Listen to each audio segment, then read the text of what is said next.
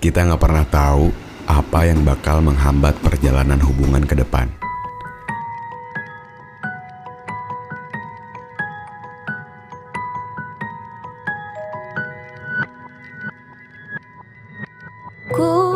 Mungkin karena perbedaan, ego yang terlalu berlebihan, atau sesuatu yang gak pernah hadir ketika fase pendekatan. Berulang-ulang kita mencoba memahami bahwa hubungan harusnya satu frekuensi, tapi pada dasarnya kita hanya cukup saling melengkapi. Silahkan dipikir kembali karena masa depan sudah menanti.